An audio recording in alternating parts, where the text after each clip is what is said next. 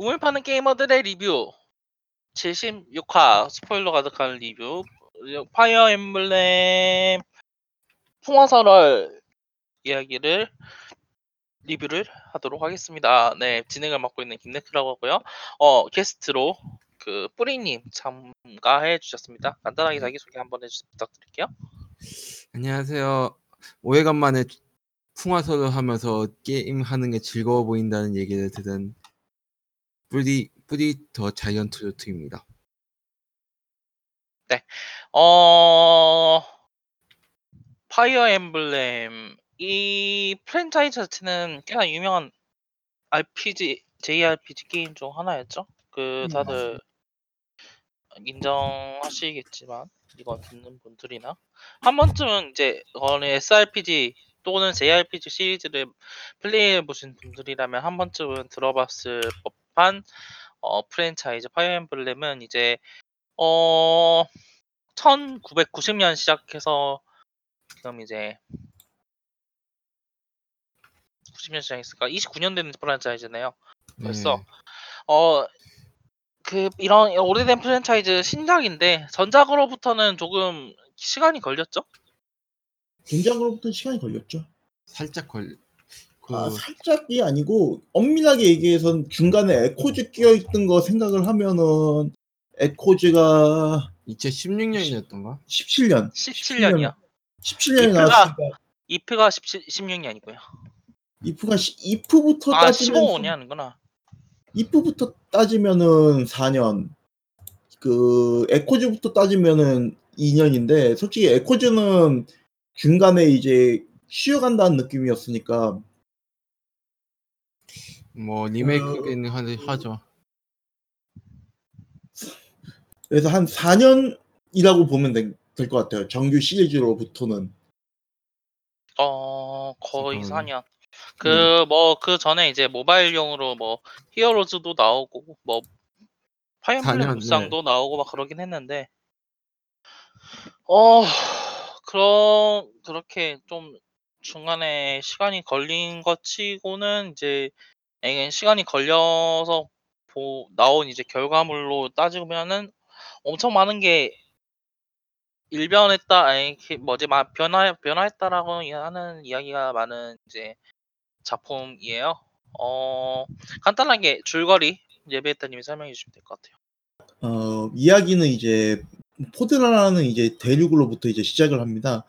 예, 천년 이상의 역사를 가진 남부의 아드라 아드라스테아 제국과 한랭한 북쪽 대지를 왕과 기사들이 통치하는 퍼거스 신성 왕국 그리고 왕을 섬기지 않고 힘 있는 귀족들의 공동체인 레스터 제후 동맹령 이 세 개의 나라가 존재하는 포드라의 중앙에는 포드라 전체에 널리 퍼진 종교인 세이노스교의 총봉산 가르크마크 대수도원이 있습니다.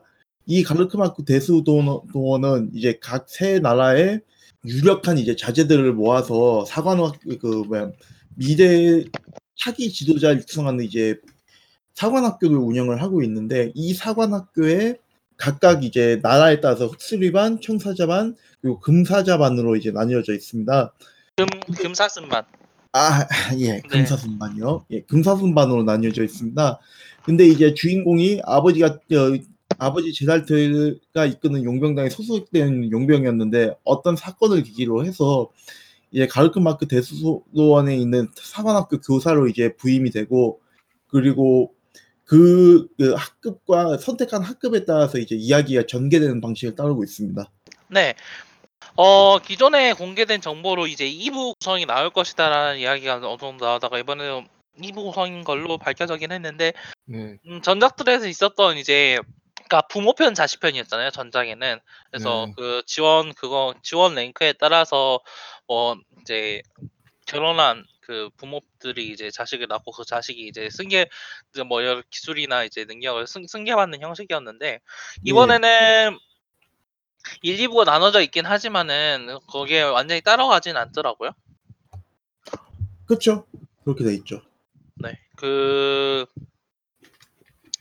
전자 이제 뭐지 그 일단은 뭐라고 해야 될까요? 일부. 그러니까 학원편에서는 이제 뭐라고 해야 되나 이들을 데리고 육성시키면서 어 어느 정도 처음부터 쭉 꾸준히 키워간다는 느낌이랑 2부는 이제 성장한 애들을 가지고 난관에 부딪힌다는 느낌인데 어 일단은 기본적인 전투 시스템에 대해서 이야기를 해보죠. 어 파이어 엠블렘 시리즈는 어느 정도 그 악명 높은 난이도로 유명하기도 했잖아요. 뭐 그쵸. 자기 유닛이 파괴되면 이제 다시는 돌아오지 뭐 돌아오지 않는다라든가 이제 공격을 하면 무조건 반격을 받는다라든가 그렇게 이제 뭐 무기에는 내구도가 존재해 가지고 어 일정 이상 써 버리면 무기가 파괴된다든가 하는 그런 시스템이 존재가 해 가지고 네. 어뭐 여러 마 여러 가지 마이크로 매니지먼트가 중요했던 게임이라고 평가를 받기는 하는데 어 이번 작에서는 상당수가 돌아왔으면서도 어느 정도 바뀌었죠? 예. 일단은 이렇게 생각하시면 될 것 같아요. 그 파엠 그러니까 파이어 엠블렘 이거 자체가 그 뭐 말씀하셨던 거 다 맞긴 한데 사실 이제 그 각성부터 크게 바뀌기 시작을 해요. 뭐 캐주얼 난이도의 등장이라던가 혹은 뭐 네. 그 뭐야 개그 뭐야 결혼 그 아까 말씀하신 그러니까 게임이 좀 더 이제 대중 친화적으로 가기 시작을 한 게 이제 각성부터거든요. 근데 네. 그 말씀하셨던 부분들이 일단은 각성에도 다 있었던 부분이긴 하지만은 이걸 갖다 이프에서도 조금 변화를 시켜요. 예를 들어 가지고 무기 내고는 없는 대신에 무기를 어떤 걸 드느냐에 따라 가지고 이제 특징을 부여를 하는 방식이라던가 그렇게 해서 이게 점점 바뀌기 시작을 하거든요. 그래서 어떻게 보면은 그 전통이라고 얘기를 할 수 있었던 뭐 검, 창, 도끼 그 삼, 삼각관계 이제 상성이라던가 혹은 그 파이어 엠블렘 뭐 죽으면 더 돌아오지 않는 유닛이라던가 뭐 이런 것들 자체가 사실은 이제는 파이어 엠블렘을 상징을 한다고는 볼 수는 없어요. 왜냐면 매번 그 각성 때부터 이걸 갖다가 조금 조금씩 바꾸기 시작을 해가지고 이제 클래식에서만 이제 그, 그 유닛들이 이제 죽, 죽는데 근데 원래는 이제 예전작은 그냥 그런 클래식이나 그런 어떤 캐주얼 난이도 자체에 그렇게 나누지는 않았으니까 잠시만요. 네네. 각성을 제가 한번 다시 한번 봐야 되는데 제가 알기로는 각성 때부터 이게 이런 게 있는 걸로 알고 있거든요. 음, 근데 진짜 각성이 어, 발매된 지 얼마 안 된 것 같기는 하- 같은데 벌써 7년째 게임이었는 것에 깜짝 놀랐어요. 닌텐도 DS 게임이었죠, 그게? 네. 3DS. 아, 3DS. 네네. 거의 초창기에 나왔던 게임이었던 거죠. 아, 그렇네. 이게 그, 그 normal, hard, lunatic, lunatic plus 이렇게 나뉘게 된 게 이제 사실 각성부터예요. 그러니까 아, 캐주얼, 그러니까 클래식하고 크래 캐주얼 나눠가지고 유닛 죽으면 안 돌아오는 게 이제 각성부터 이렇게 추가가 된 거고요. 네네. 그렇죠. 어, 뭐, 그런, 이제 이번 그렇게 따지고 봐도 이제 뭐 여러 가지 간, 그런, 그러니까 그런, 그러니까, 아, 잠시만요. 죄송 말이 꼬이네요. 그렇게 이제 캐주얼하게 바뀐 기조를 유지를 하면서도, 어, 그렇다고 해서 이제 완전히 전작들에게서 느낄 수 있었던 그런 스릴이라던가 그런 게 사라진 건 완전히 아닌 것 같아가지고, 어, 예를 들자면 그 이제 음. 게임 플레이 하면서 이제 그 상성이 아예 이제 뭐- 뭐지 그 줄어들긴 했지만 이제 그 상성을 나타내는 스킬이라던가 그런 게 그런 걸 지정할 수 있게 돼가지고 그거 뭐지? 후반에 가면 갈수록 이제 그런 적이 들고 있는 무기나 자기가 들고 있는 무기 같은 거 생각해서 플레이를 할수 있, 플레이를 해야 하도 플레이를 하면 이점을 받을 수 있도록 확실하게 마련을 한 부분이 어느 정도 게임 눈에 보이기도 하고. 더 나아가지고 클래식 난이도로 클래식 hard 난이도로 진행하면 이제 전 이제 확실히 그 눈에 띄는 난관이 이제 플레이어에게 주어진다라는 점에서 어 서- 플레이어가 말씀하신 이제 뭐 이제 요즘 기- 디자인 기조이기도 합니다만 게임 플- 다른 게임들에게서 보이는 디자인 기조이기도 합니다만 네, 플레이어가 자신의 입맛에 맞는 난이도를 어느 정도 조정할 수 있게 해줬다는 배려가 충분히 보이는 게 마음에 이제 마음에 드는 부분으로 작용하고 있는 것 같고요. 어 그 뭐라고 해야 될까? 그 육성 시스템이 조금 독특하죠. 보통 네. JRPG 같으면은 이제 젊은 주인공이 학교에 들어간다 하면 당연히 학생일 텐데 교사 포지션으로 들어가서 육성 시스템으로 그러니까 그 가르친다라는 느낌으로 바뀌어가지고 네, 가르친다라는 느낌으로 이제 게임이 나타나서 어, 이게 그쵸. 그거 그런 부분들이 이제 되게 중요하긴 한데 네. 사실 그 저는 좀 놀랐던 게 뭐냐면은 이게 타임이 그 사실 각성하고 이프 때 좀 시스템이 많이 삐걱거리긴 했어요. 뭐냐면은 이제 그 일단 그 자식 세대 문제가 있었거든요. 결혼을 해가지고 자식 세대를 만들어내서 자식 세대하고 부모 세대가 같이 싸운다라는 건데 이게 예전에 파이어 엠블렘 2부 체계로 갔었던 그 작품이 잠시만요. 그 제목이 기억이 안 나서 그런데 아 문장의 비밀하고 선정의 계보라고 해가지고 그 이제 자식 세대 아, 이게, 아, 이게 성전의 계보다 성전의 계보 죄송합니다. 성전의 계보라는 이제 게임에서 그 뭐냐 그 자식하고 이제 자식 부모 조합에 따라서 이제 후손들 스킬이 달라지거나 뭐 이런 것들이 있었거든요. 근데 이게 그 이게 본격적으로 이제 캐릭터 게임을 타기 시작한 각성하고 이프에서는 사실상 이제 내가 좋아하는 캐릭터끼리 이제 짝을 지어 지어가지고 후손 캐릭터가 나오게끔 하는 그리고 이제 카드코어 게이머 기준에서는 이렇게 캐릭터끼리 이제 짝을 지어 지어가지고 최강의 캐릭터를 만드는 이런 구조를 갖다 이제 생각을 하고 이제 게임을 만든 거예요. 근데 네네. 문제가 뭐냐면은 이게 각성하고 이프 때 이 자식 캐릭터가 나오는 그 설정이 좀 상당히 뭐라 그래야 되나 상당히 무리한 설정을 좀 뒀거든요. 뭐 각성에서는 뜬금없이 뭐 time leap 하는 얘기를 갖다 넣어놨었고 이프에서는 그뭐 이프도 사실상 뭐 거의 time leap 비슷한 느낌이긴 한데 좀 말이 안 되는 설정을 갖다 집어 넣었어요. 그래가지고 이제 자식하고 그 다음에 이제 부모하고 이 관계나 이런 부분들을 갖다가 다뤄내는데 워낙 수가 많으니까 좀 공용으로 땜빵을 한 부분들도 있긴 있거든요. 네. 그래서 이 파이어 엠블렘 이제 각, 그 각성하고 이프에서는 어떻게 보면 이제 스킬을 구성을 하거나 육성을 하거나 하는 데 있어서 이제 자식 세대가 되게 중요했었는데 그게 어떻게 보면은 좀 무리한 수도 많고 그리고 시스템을 이제 만드는 입장에서도 그걸 갖다 이제 변수를 통제하기가 대단히 어려웠을 거예요.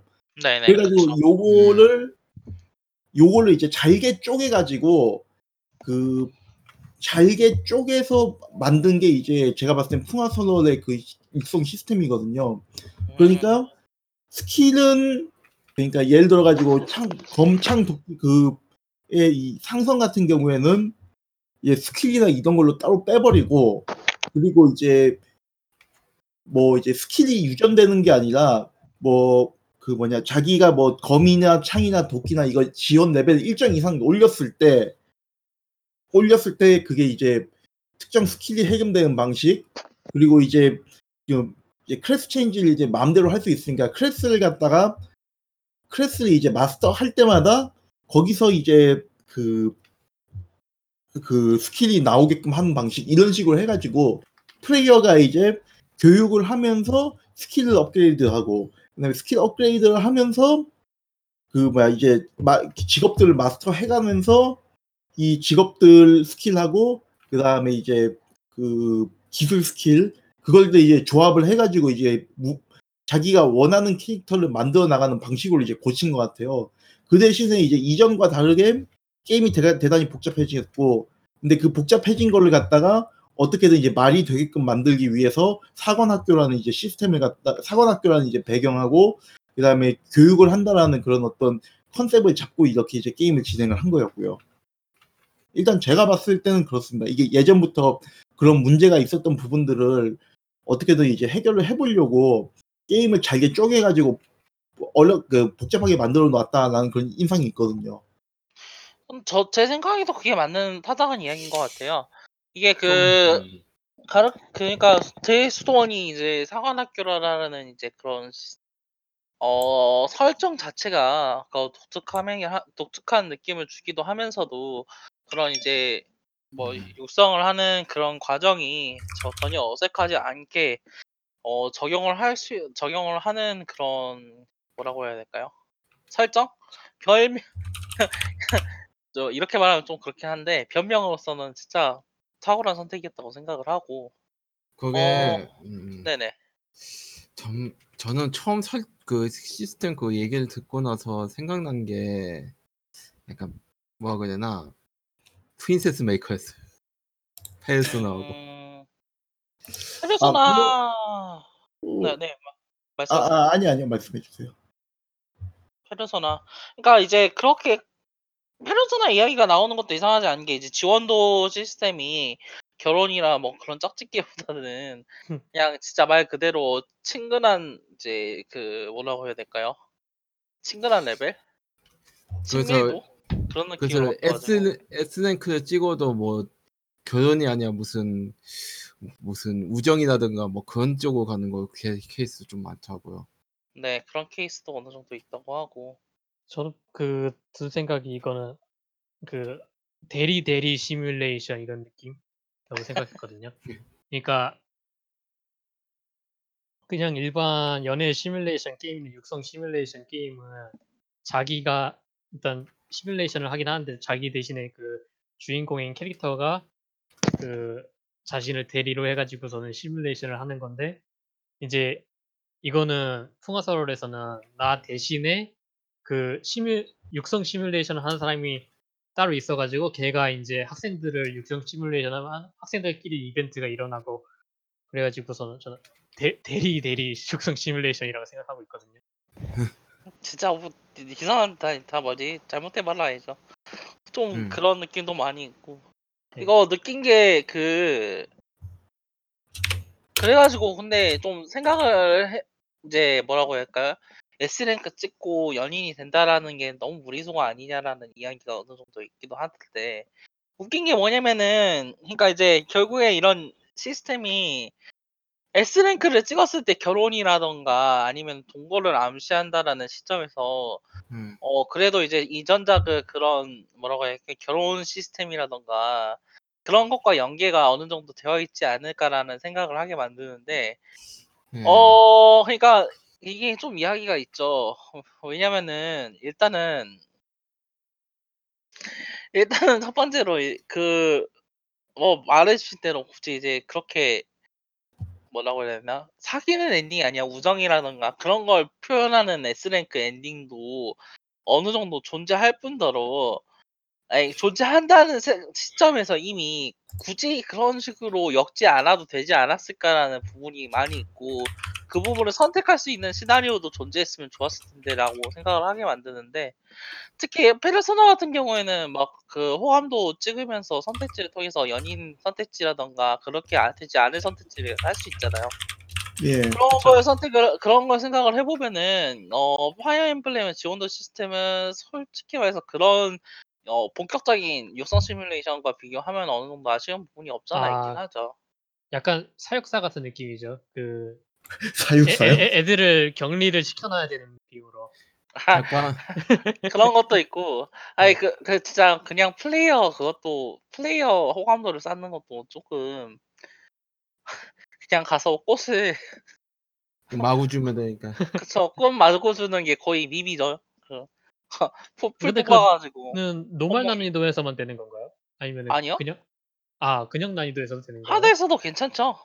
어. 근데 이제 하드에서는 그 꽃을 채집할 기회가 그러니까 전투를 많이 해서 일단 레벨을 올려줘야 하기 때문에 그 아. 일반 난이도보다는 확실히 그렇게 호감도 작업을 하기가 힘들죠. 꽃을 얻기가 힘드니까요. 그게 아. 음, 개, 개인적으로 생각하는 건데 이게 페르소나는 뭐 프린세스 메이커 뭐 그런 것도 좀 있긴 하지만 역시 그 코에이 이번 작에서 제작에 참여하게 된 코에이가 그 네오로망스라던가 뭐 그런 성향 그런 연애 시뮬레이션 그걸 좀 끌어들인 거 아닌가라는 좀 생각을 하고 있어요. 그러니까 그 근데 제가 이제 하고 싶은 말은 그런 네. 선택지라는 게 있었으면 좋겠다라는 이야기가 있고 저도 그 이야기에 공감을 하고요. 더 나아가가지고 이제 그 서양 쪽 팬덤에서는 학생과 제 학생과 교수가 어 그 뭐지 서로 관심을 가진다. 이건 조금 좀 윤리적으로 문제가 있는 게 아니냐. 그게 제가 보기에는 그 일본하고 그 무슨 서양권하고 그건 문화적 차이가 아닌가 싶기도 하고. 그런 부분이 어느 정도 많이 있죠, 사실. 일단은 그 대부분은 캐릭터가 이성 캐릭터에게만 그 S랭크 랭- 엔딩이 존재한다라는 점이라던가. 그러니까 우정 엔딩이 존재하면은 그런 엔딩을 다른 캐릭터들에게도 줄 수 있지 않았냐라는 생각이 있는 거죠.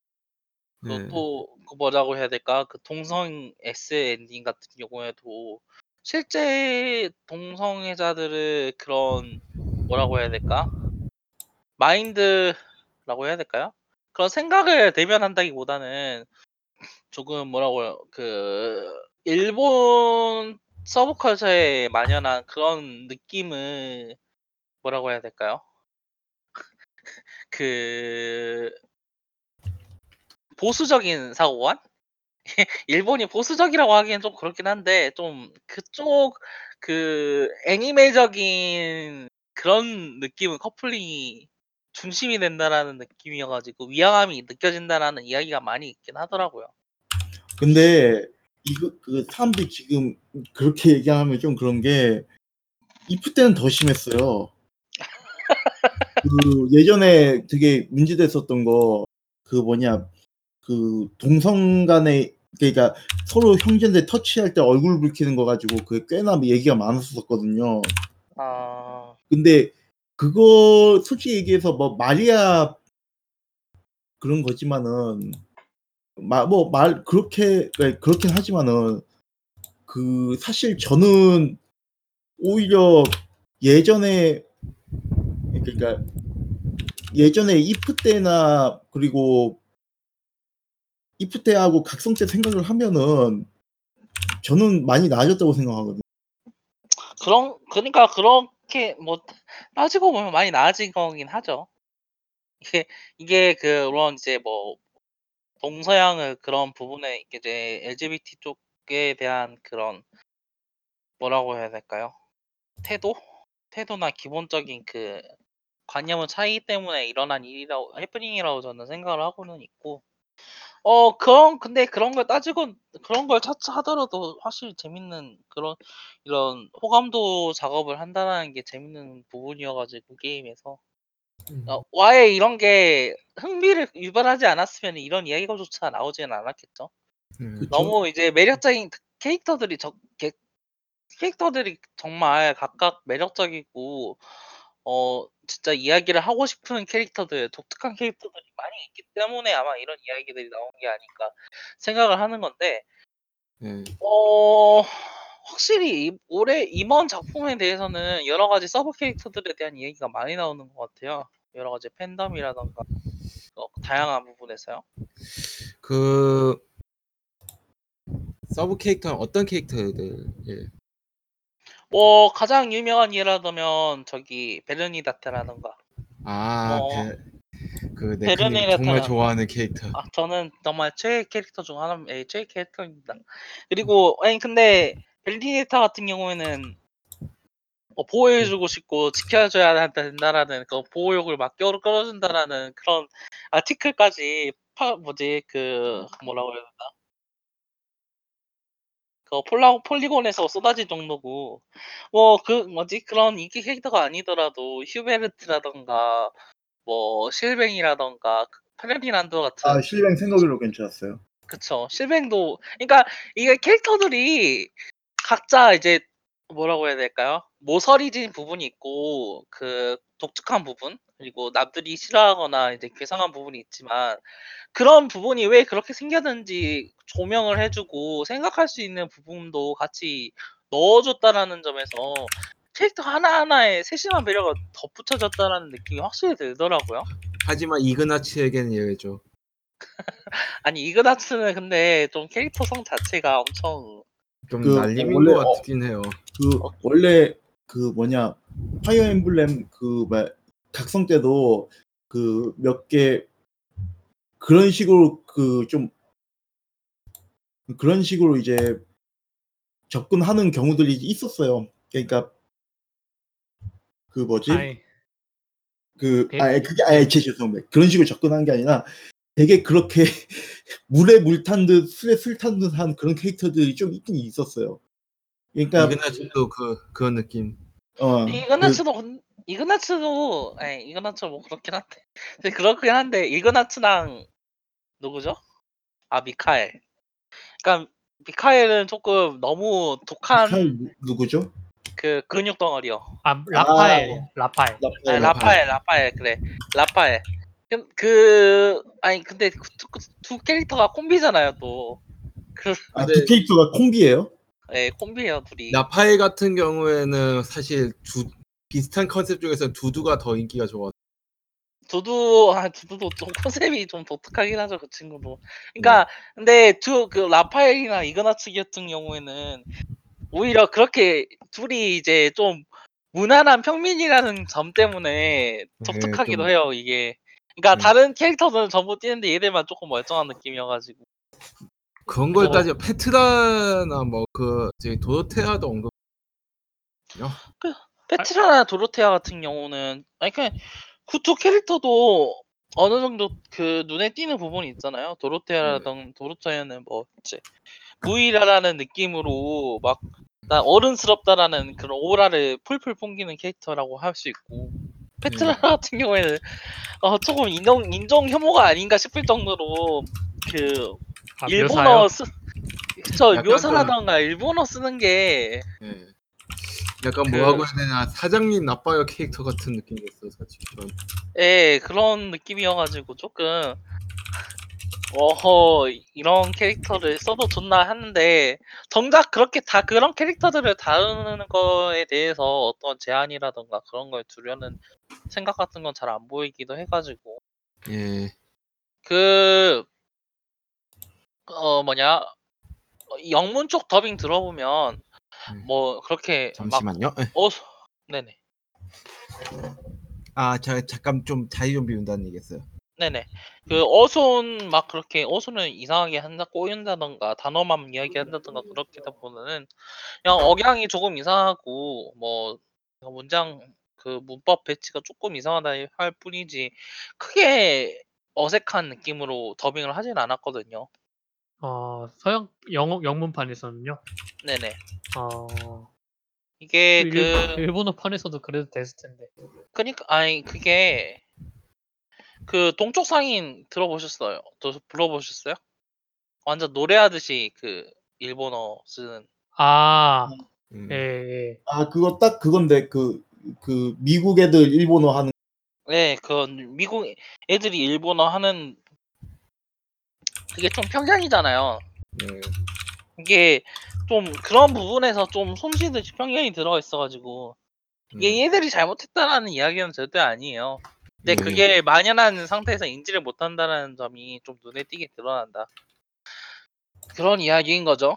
그럼 알면은 좀, 좀 약간 꼼수이긴 해도 그, 그거에 대해서 그냥 아예 거기서 서술을 넣어서 좀 변명거리라도 넣었으면은, 그냥 외국인이니까 이렇게 한다라는 느낌으로 넣어가지고 조금 그쵸. 이게 사실 근데 요소죠 요소 요소 요소로 예. 어 캐릭터를 착즙 착즙하는 일본식을 일본 서브컬처식을 캐릭터 태닝이 가지고 있는 한계라고 이야기를 할 수밖에 없어가지고 이 부분은 이제 통화서로로 문제라고 이야기하기엔 좀 그런 것 같아요. 그게 그럼- 음, 확실히 이 동인에서 인기가 많겠다는 생각이 좀 들고 실제로 동인 쪽에서 반응이 좋- 좋은 게임이. 근데 그렇다고 해서 서양 쪽에서도 엄청 안 좋지도 않은 것 같아요. 그러니까 음. 이게 말씀드렸다시피 캐릭터성이 엄청 대단하잖아요. 예. 그쵸. 독특하고 그리고 이게 영문 더빙 같은 경우도 엄청 잘 돼 있어요. 캐릭터들도 각각 눈에 띄고 유쾌하게 그리고 서양 쪽에 엄청나게 훌륭하게 localizing이 돼가지고 예. 거의 지금 그 밈 덩어리로 지금 완전 작용하고 있던데 그 이게 생각보다 많이 팔렸다는 사실 좀 놀랐던 것 같은데 이런 장르가 이거 그 전 세계적으로 히트하는 거는 보기 드물지 않아요? SRPG 자체가 예. 매니악하죠. 인디 쪽에서만 활약을 판매를 그러니까 판 네, 배- 인디 쪽이 베이스죠 요즘에는 그냥. 배 배너사가였던가 그것 그거 생, 생각이 나기도 하는데 요새 뭐 배너사가 배너- 그런 게 맞나? 배너사가 더 그렇긴 하죠. 네, 좀 인디 쪽으로 에- 인기를 얻은 SRPG 뭐 그런 식으로 그쵸. 배너사가라던가 뭐 엑스컴 생각도 조금씩은 들었고요. 엑스컴 정도가 유일하게 좀 뭐가 좀 메이저한 느낌이긴 한데 그런데 풍화설의 판매량이 메, 엑스컴은 넘었나요? 아마 넘지 않았을까 그렇지 않나요? 생각하는데 잠깐만. 한번 볼게요. 세일즈 관련된 얘기가 있을 것 같긴 한데 솔직히 이런 식으로 아니메적으로 그렇게 파는 것 이렇게 많이 파는 것도 좀 드물지 요새 드물지 않나 싶기도 하고 타이밍이 되게 좋았던 것 같아요. 발매 아 타이밍이. 그렇죠 타이밍도 좋았죠. 타이밍. 좋았죠. 그 마리오 메이커 다들 플레이하고 나서 아, 이제 마리오 메이커 질려서 스위치로 뭐 하지 할 때쯤에 이제 빅 타이틀이 나온 거니까 일단은 파임 풍화설이 각성 총 판매량을 4일 만에 네. 넘어섰다는 이야기가 있고요. 각성 총 판매량을 4일 만에 넘었다고요? 네네. 각성이 200만 장인데? 잠깐만요. 신기한 게임이네요. 이거 근데- 어, 500만 원 넘지 않을까요? 근데 이, 예. 네 먼저 얘기하세요. 각성 총 판매량이 약 179장이고 179만 장이고요. 네네. 아... 골때이네. 그게 캐릭터 디자이너가 이번에 바뀌었는데 예 그걸 4일 만에 넘었다고 하면은 지금 벌써 한 3, 400만 장은 지금 넘어섰을 것 같은데요. 예. 잠시만요. 지금 확인을 해 볼게요. 진짜 타이밍이 좋고 게임도 잘 나왔고 그쵸. 타이밍 자체도 좋고 점성 잘 나온 것 같고 그 퀄리티 자체도 그렇고 작품성도 엄청나게 쉬워가지고 평가도 좋았고요. 그리고 그쵸, 그쵸. 앞서 앞서 말했듯이 그런 스토리랑 뭐랄까요? 캐릭터가 좋고 그래 캐릭터성이 그쵸. 캐릭터성이 엄청 그 어, 독특하고 어필하기 좋기 때문에 그 그 그거 보셨어요? 그 그 뭐지 금사자만 클로드 성우를 만드는 맡, 맡았던 외국 음. 성우가 아, 아. 예. 영상을 찍어가지고 폴리곤에서 그 사람들이 가장 많이 선택한 반이 그 음. 흑소리 반이라는 이야기에 음. 이거는 정말 말도 안 되는 일이고 반격을 시작을 해야 된다. 금사 그 뭐냐 금사 금사슴 반이여 일어서라라고 막 이제 연설을 하면서 네, 대항해야 되는 방법에 대해서 막 열심히 열변을 토했거든요. 예. 아, 막 근데- 처음은 우리는 금사슴반 첫 번째로 우리는 밈 덩어리니까 음. 막 밈을 양산을 해라. 막 음. 내가 내가 거꾸로 있는 그런 사진을 포스팅을 하든 막 그런 거를 뭐 트위터나 텀블러나 뭐 페이스북이나 마이스페이스나 그런 데다가 업로드를 막 하라고 종용을 하고 막 근데 클로드가 좀 민, 진짜 좀 양덕들이 좋아하는 캐릭터 느낌이 좀 있던데. 그러니까 좀 독특한 그런 괴짜 같은 느낌이잖아요. 그러니까 예. 가볍고 해서 게다가 그 2부 넘어가면 흑수리반과 청사자반이 엄청 이제 청사반 그러니까 제국과 왕국이 예. 이제 피 튀기게 싸우고 있는데 혼자 거기서 혼자 동떨어져서 그 앞에서 춤추고 있는 그런 느낌이라는 이야기가 나올 정도. 누구 누가 그 저도 인터넷에서 본 건데 그 흑수리반이 그 이프 암리아 루트의 그 완성판이라면 그 치- 청사자반은 그, 그 정석적인 파임 루트고 금사스 마운이 뭐하고 했 뭐하고 했냐면요. 너희들 너희들 빼놓고 혼자 세, 아 너희들 빼놓고 세상이 다 미쳐 돌아가는 얘기. 제3 세력 그리고 근데 부- 그 분량도 보면요. 그 금사 금사슴반에게 되게 자, 그 힘을 빡 준 게 느껴지는 게 그 제가 이거 얘기를 들은 건데 8월까지 있다고 들었거든요. 이게 금사자는 아 금사슴은 근데 흑수리만은요 제가 제일 짧은 루트로 클리어했는데 4월까지밖에 없어요. 아니 근데 일부가요? 예, 아 2부가요. 일부가요? 예. 저 저도- 느, 느낌상 느낌으로 흑수리반이 메인인 것 같은 느낌이더라고요. 이게 아, 근데 다 루트가 좀 갈려 있어요. 이게 세 가지 루트라고 보시면 돼요. 이게 그 일단은 맨 처음에 반을 선택하느냐 어떤 반을 선택하느냐가 그 루트 갈리는 점이 있고 이제 그 이제 후반부에 흑수리반을 선택했을 때 제국 분기를 따르느냐 아니면은 왕국 분기를 따르느냐라는 이제 분기점이 나오는데 거기에 따라서 총 세 가지 엔딩을 볼 수가 있거든요. 그래서 이 스- 각각의 엔- 그 스토리 면에서도 좀 독특한 게 각각의 이야기는 각각의 이야기를 하면서도 어 뭐라고 해야 될까 어느 정도 그 감추 감추는 면이 있다고 해야 될까요? 어, 그 아. 엔딩 네, 네 가지 아닌가요? 네 가지 내가 아, 네 그게 흑수리반의 루트가 두 개가 있어요. 그쵸 그쵸. 아 왕국 제가 그 아, 제가 제가 말한 게 그 제국 루트하고 그 저기 교회 루트가 교회 있는데 루트. 예, 예, 예. 그 교회 루트는 완전히 엔- 엔딩이 다르나요? 완전히 달라요. 그쵸. 청사자반 하고? 아 그게 아니라 이 청사자반과 금사자반은 루트가 하나인데요. 그냥 그냥 다그 네네. 흑수리반은 두 개로 나눠져서 아 그건 음, 네. 알, 그, 네. 네. 그것까지는 알고 있는데 그 그게 흑수리반 그 교회 루트가 청사자반하고 완전히 똑같 똑같다고 들어가지고. 아, 아니요 똑 똑같다고 하긴 힘들고요. 네. 정확히 말해서는 흑수리반에서 무- 그러니까 각 반에서 흑수리반하고 청사자반 각각 그 저기 누가 죽그 반장 중에 누가 죽느냐로 결정되는 경향이 좀 있, 있고요. 음, 그- 그게 전반적인 내용이 금사슴반하고 좀 흑수리반 그 교회 루트 금사슴반하고 약간 연동되는 그런 게 좀 있고 아 근데 지금 얘기를 해야 될지 모르겠는데 단점이 있는데 이 흑수리반 루트에는 그 저기 제국 루트가 좀 많이 좀 엉성해요. 어 저는 제국 루트가 제일 메인일 거라 생각해가지고 제일 전혀 마지막에 아니에요. 저, 전혀 아니에요. 제일 저- 곁다리예요? 메인까지는 아닌데 이게 그 흑- 뭐냐 제국 루트 같은 경우에는 조금 그러니까 이거 이 스토리 루트에 대해서 이야기를 좀 더 하죠. 네. 예. 어 일단은 각각의 루트가 완전히 다른 이야기를 보여주긴 하죠. 그 이제 어, 음. 전체적인 얼기 같은 경우에는 비슷할 수도 있는데 어 금사슴 같은 경우에는 뭐라고 해야 될까요?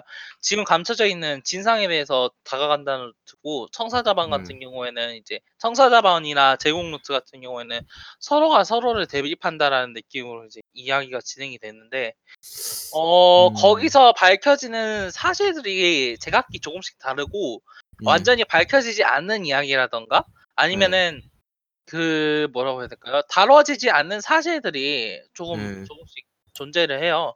예. 어 예를 들자면 이제 그, 그 어둠 속에서 꿈틀거리는 자라는 그 조직이 있거든요. 그런 조직은 이제 흑수리반 제국 루트에서는 이제 존, 그 존재가 밝혀지고 어 음. 이제 어떤 존재라는 게 이제 이야기가 되지만 이 존재가 도대체 어떤 어젠다를 가지고 있고 무엇을 했는지 정확하게 이야기가 되지는 않고요. 또이 부, 이 적들을 이제 뭐지 후에 숙청한다라는 이야기가 나오긴 하지만 음. 실제로 뭐 대결한다던가 하는 루트는 게임상에 존재하지 않고 그런 부분을 직접적으로 다루는 건 오히려 금사슴반에서 이야기가 나와요. 그리고 또 제국 루트에서는 뭐지 그 에델가르트 제 흑수리 반을 에델- 반장인 에델가르트. 에델가르트하고 또 이제 그 청사자 반은 드- 반장인 디미트리와 디미트리하고.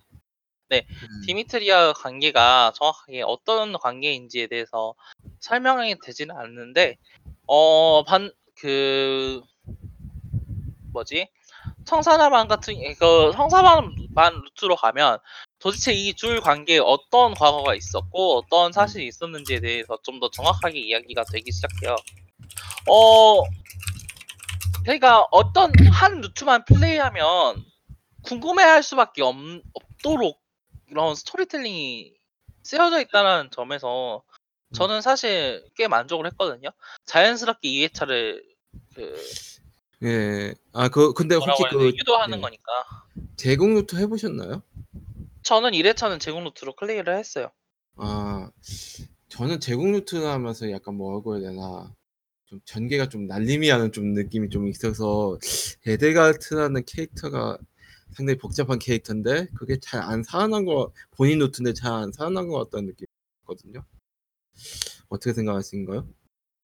그러니까 급하게 진행된다라는 점은 사실 인정을 하기 저도 그렇게 생각을 하고 있긴 한데 어 또 다르게 가기에는 이 루트 자체가 어느, 정- 어느 정도 안정적이라는 점에서 좀 그런 뭐라고 특징이 해야 되나 나타나는 것 같거든요. 약간 좀 그 급조한 것 같은 느낌도 있고 이 그러니까 다른 루트에서는 이 제국이 되게 악력으로 나오는데 좀 라이터들이 별로 정을 안 줬나 라는 느낌이 좀 들 정도 저는 그렇게까지는 느껴지진 않더라고요. 음. 그러니까 이거 플레이하면서 느껴보지만은 왜 이런 식으로 플레이를 했는지 또 예. 솔직히 말해서 일부를 플레이하면서도 플레이어가 가르크마크라는 이 세이러스라는 교라는 조직이 예. 멀쩡한 조직은 아니라는 예, 느낌을 예. 작전 내에서 계속 이야기를 하거든요. 예. 그리고 그거 왜 얘들이 그렇게 상태가 나쁘고 어떤 식으로 잘못되어 있는지 극단적으로 나타내는 얘가 예. 제공 노트에서 명확하게 드러난다고 보기 때문에 저는 제 뭐, 생각에는 그렇게까지 날림으로 드러나지 않았다. 오히려 근데 조금 적긴 하고 이프루트라는 느낌이 강하긴 하죠. 아, 만약에 이렇게 됐다면 어떻게 됐을까라는 느낌으로 게임이 진행이 된다라는 느낌이어가지고 급하거나 짧다라는 느낌 같은 경우에는 이제 다른 부에서 설명이 될 수 있는 부분이 잘려나갔고 잘려나가고 이제 그런 쪽으로 역할을 넘겼기 때문이 아닐까라고 저는 생각을 해요. 예. 저는 그래서 제국 루트를 맨 처- 처음에 플레이 하더라도 충분히 그런 의미에서는 나쁘지 않다라는 느낌을 해서 왜냐면은 루트 루트 하나가 완성도가 있는 게 중요한 게 아니라서 정확하게 말하면 그것보다는 다른 루트를 플레이했을 때 보여 그러니까 이 게임이 전체적으로 다른 루트를 전부 다 플레이했을 때 나- 드러나는 진상이라던가 그런 게 하나가 돼가지고 스토리텔링이 되는 거니까 음. 이게 루트 하나를 끝냈, 끝냈다라는 끝내 끝내서 이제 게임이 완전히 끝났다라고 얘기하기에는 이 게임 다회차 루트 다회차 플레이를 배려하고 있다라는 시점에서 그 하나 루트를 평가하기엔 좀 애매하다라는 느낌. 니, 음. 니어만큼은 아니어도 이거는 회차 플레이를 되게 권유하는 느낌이죠. 그쵸? 그 근데 이 회차 플레이를 하려고 딱 하고 보니까 이- 그 일부라고 해야 되나 일부의 루트가 거의 공통되어 있다는 점이 좀 뭐라고 해야 되나 약간 솔직히 학원은 거의 똑같죠. 학원 네. 루트에서 발생하는 사건은 똑같죠. 근데 일부에서. 저는 괜찮은 거좀 달라서 괜- 다른 점이 어느 정도 내가 보는 게, 어, 그, 일부 같은 경우, 그러니까 제 헛소리반으로 처음 플레이했을 때는 일부 느낌이, 음. 어, 뭐라고 해야 될까? 그, 용서하고, 그, 진범? 아니, 음. 진범보다는 그 뭐라고 해야 될까? 이런 일을 저지르고 방관하는 느낌이 있다. 혹은 이제 음. 이제 마구잡이로 그렇게 대적하고 있다 있는 어 그 세이로스 교에 대한 진실을 진실을 추궁하는 느낌이라면 금수 금사슴반으로 일부를 플레이하면 이런 일들이 어떻게 일어났는지 혹은 그리고 지금 어 우리가 알지 못하는 것 너머 그러니까 우리가 알고 있는 것 너머에 발, 숨겨져 있는 진실은 무엇인지에 대한 그런 탐구에 대한 이야기가 어, 좀 많이 나오고 있거든요. 그러니까 일어나는 사건 개개는 같, 같지만 그걸 그런 사건에 접근하는 방식에 대해서 플, 음. 이제 그 캐릭터 개개가 다른 태도를 취하고 있기 때문에 저는 이게 완전히 같다라고 이야기하기에는 조금 어폐가 있지 않을까라는 생각이 들어요. 그리고 2부로 넘어가면 스토리가 완전히 달라지는 건 두 번째고요.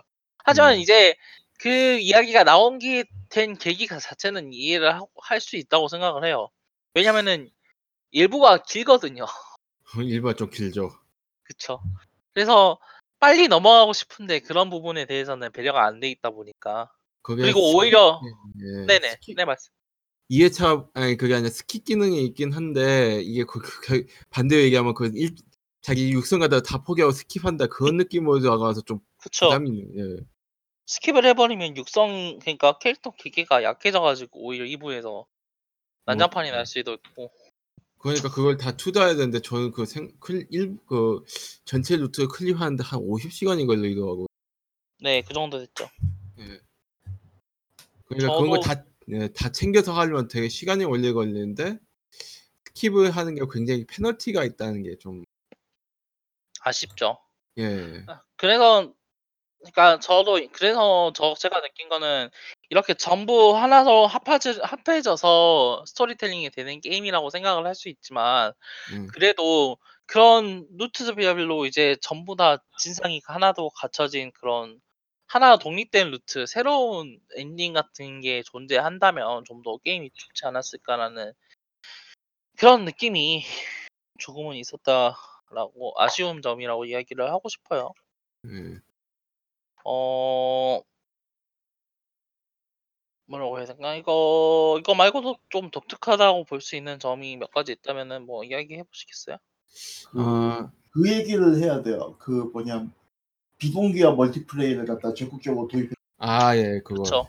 예. 이 게임 같은 경우에는 이제 비동기화 multiplay 그러니까 이제 Dark Souls에서 그 메시지죠? 예. 메시지로 나타났었던 그런 비동기화 multiplay 비동기성 multiplay 요소를 적극적으로 보유를 했어요.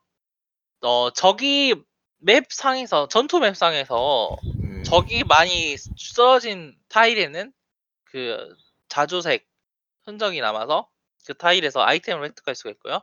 반대로 아군이 많이 쓰러졌던 타일에서는 황금색 그게 남으면서 레벨 경험치를 그 위로 올라가면 경험치를 얻을 수 있게 마련해 놨어요. 이게 어 생각보단 자연스럽죠? 예. 예.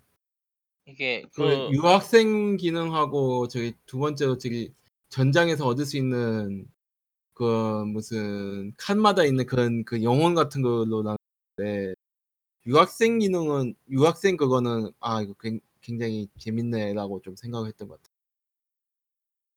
조금 이제 네, 아, 마- 먼저 말씀하세요.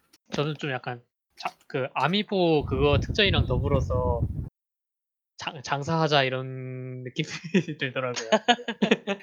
아니 암 근데 이번 작에서는 amiibo가 비중이 많이 줄- amiibo가 뭐 예전에는 엄청 비중이 컸나요?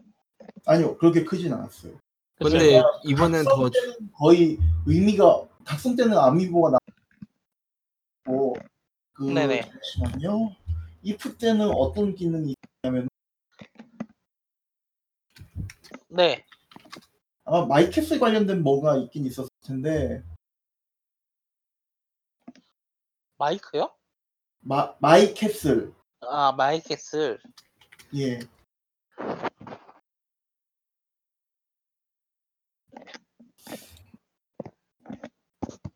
저는 그러니까 그 네트워크 기능이 이걸 꼭 그거를 가입해야지만 쓸 수 있다는 그게 좀 치사하더라고요. 그거 좀 치사하죠. 예. 게다가 그 아이템이나 경험치를 주는 거잖아요. 그냥 단순히 그쵸. 정보뿐만 아니라. 저는 그거 워낙 그 온라인 기능을 잘 써서지요. 저는 그 그게 당연하게 여겨져서 몰랐던 몰랐던 부분이.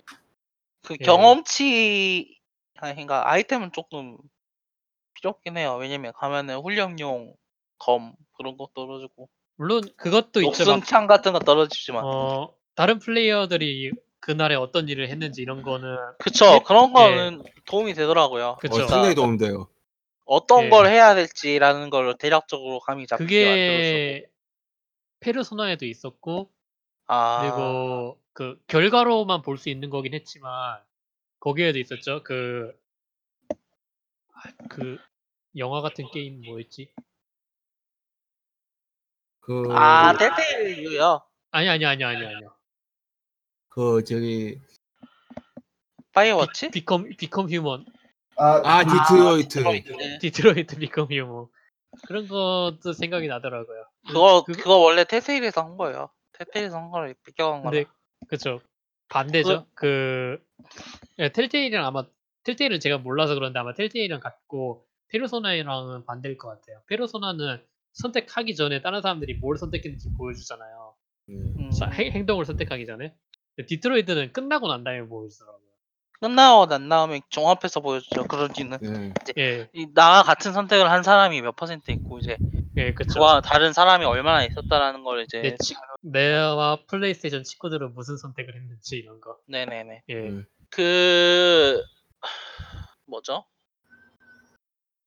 그런 이제 그런 비동기화적인 부분 시스템이 사실 적극적으로 막 그렇게 도움이 되는 것까지는 아닌데 그렇지 않 그렇 그 엄청 자잘한 부분에서 어떤 선택을 해야 될지 좀 더 도움을 준다라는 느낌이 있는 것 같긴 해요. 음. 이게 막연하게 정보가 없이 접근을 하는 것보다 이런 정보가 존재하는 것만으로도 공략 정도 그런 도움을 받는다라는 느낌이 확실히 들긴 하더라고요. 이게 뭐 게임 복잡해진 것 때문에 어쩔 수 없이 그런 요소를 도입한 것도 있는 것 같긴 해요. 꽤 훌륭하게 작용해서 좋긴 하지만은 음. 그 뭐, 어, 물론 그런 그 뭐랄까 전투 외에 짜잘한 부분의 게임 플레이에서 살짝 그 지루함이 있는 것도 저는 있다고 생각하거든요.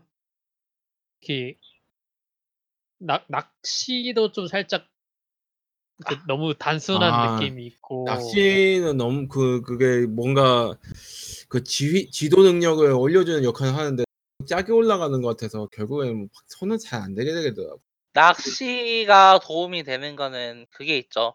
음. 그 요리 레퍼토리를 재료, 요리, 늘려가지고 그 뭐지? 함께 있기 할 때 buff 할 수 있는 그런 걸 먹을 수 있게 도움이 되는 부분 막 이랑 이제 뭐 말씀하셨던 것처럼 그 교사 아니 뭐지? 지도 지도치 지도치가 근데 그 낚시 그 뭐였지? 그 이- 무슨 이벤트가 있는 날이냐 없는 날이냐에 따라 올라가는 정도가 또 다르더라고. 네네네. 예. 그래서 그거를 잘 봐가면서 해야 되는 그런 것도 있긴 한데 그리고 또 분실물 찾아주기 네. 네 그것도 좀 약간 저는 근데 그거 좀 마음에 들었어요. 분실을 아, 찾아주고. 분실물 같은 경우에는 조금 adventure 같은 느낌이 좀 들었거든요. 이 예, 예, 특히 좀 이제 NPC가 달마다 하는 이야기라던가 이벤트에서 어떤 무슨 이야기를 했는지 기억을 하면은 아 얘가 이런 걸 좋아하는구나 이런 걸 하고 있구나라고 해서 갖다 줄 수가 있거든요. 뭐 음. 예를 들자면은 그 일로이스 있죠. 아니요. 알로이스. 알로이스. 예. 그런 알로이스가 이제 그냥 허당 그런 아저씨인 것처럼 보이지만은 뭐지 그 에, 보이 보이면서 또 이제 뭐 실없는 농담이 적혀 있는 공책이 떨어졌다. 그런데 그거를 이제 뭐지 대화를 하다 보면은 아 뭐지 농담 같은 거 좋아한다라는 이야기를 하는 걸 딱 듣고 바로 건네줄 수가 있거든요. 그런 그쵸. 식으로 좀 생각을 해서 추리를 하, 그러니까 추리를 하게 만든다. 그런 느낌이 저는 저는 괜찮았었던 것 같긴 해요. 근데 예, 어느 저도 정도 네네 찾, 찾고서 주인을 찾는 과정은 어느 정도 그거는 재미가 있는데 그 물건을 찾는 게 어디에 떨어져 있는 것 자체를 찾는 것 자체가 좀 그렇더라고요. 귀찮죠. 그쵸? 네, 좀, 너무 좀 많아요. 예, 많아. 너무 많고 너무 구석에 숨겨 있고 그 그냥 뭐랄까 플레이어 그 상호작용하는 그 상호작용 가능한 플레이 의 캐릭터 수가 30명, 40명 정도에 육박을 하는데 네. 그 캐릭터 하나 하나마다 분실물이 3 개씩 있잖아요.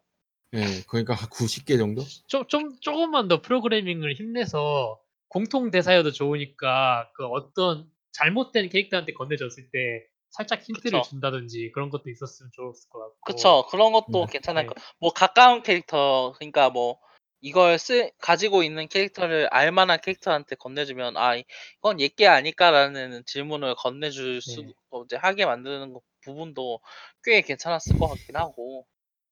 그리고 어 네네.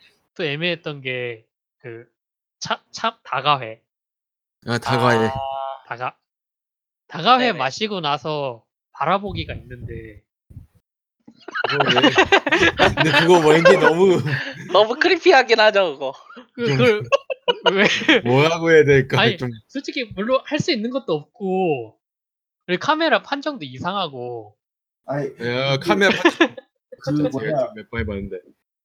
그 이프 때 이프 때 그거 뭐냐 마이룸 초대 기능 있었거든요. 아, 예. 그게 어떤 느낌이었냐면은 그 터치패드로 갖다가 이제 동료들 얼굴이 친밀도를 높일 수 있다라고 하는 아 크리피하다. 크리피하다. 그 뭐야 동성경도 동성경이지만은 성별 관계 없이 터치 가능하고 사실상 성녀롱이거든. 이번에는 좀 시선 이동아.